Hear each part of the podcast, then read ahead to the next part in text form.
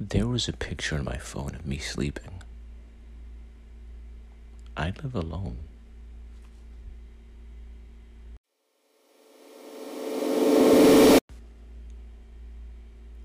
My sister says that mommy killed her. Mommy says I don't have a sister.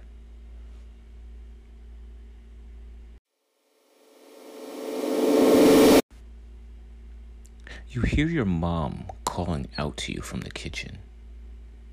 As you are heading down the stairs, you hear a whisper from a closet saying, "Don't go down there, honey. I heard it too."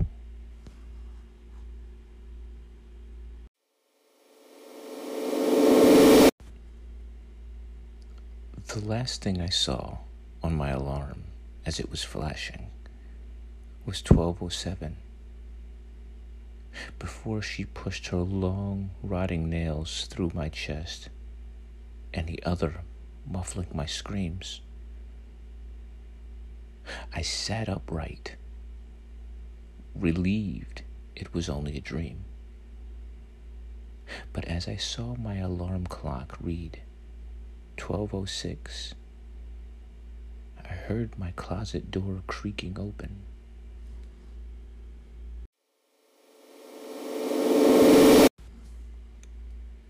I can't move. I can't breathe or speak or hear. And it's so dark all the time. If I knew it would be this lonely, I would have just been cremated instead.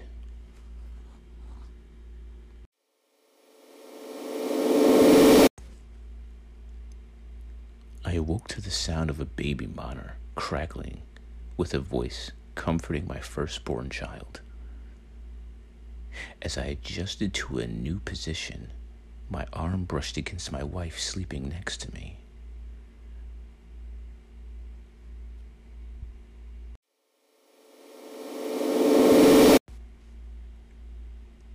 After struggling desperately to move any part of his paralytic body, just to alert the doctors that he was still conscious before they made the first incision, he was relieved to see that one of the nurses had noticed his pupils dilating from the bright light.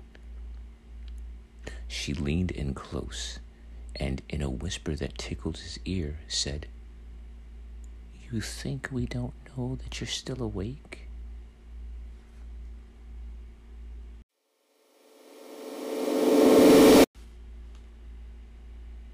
My daughter won't stop crying and screaming in the middle of the night. I visit her grave and ask her to stop, but it doesn't help.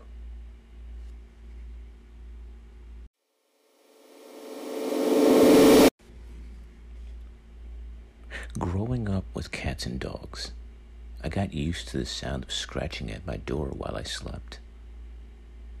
Now that I live alone, it's much more unsettling.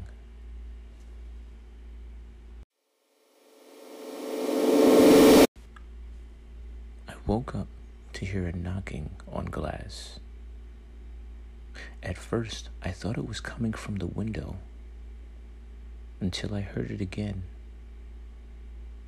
It's from the mirror.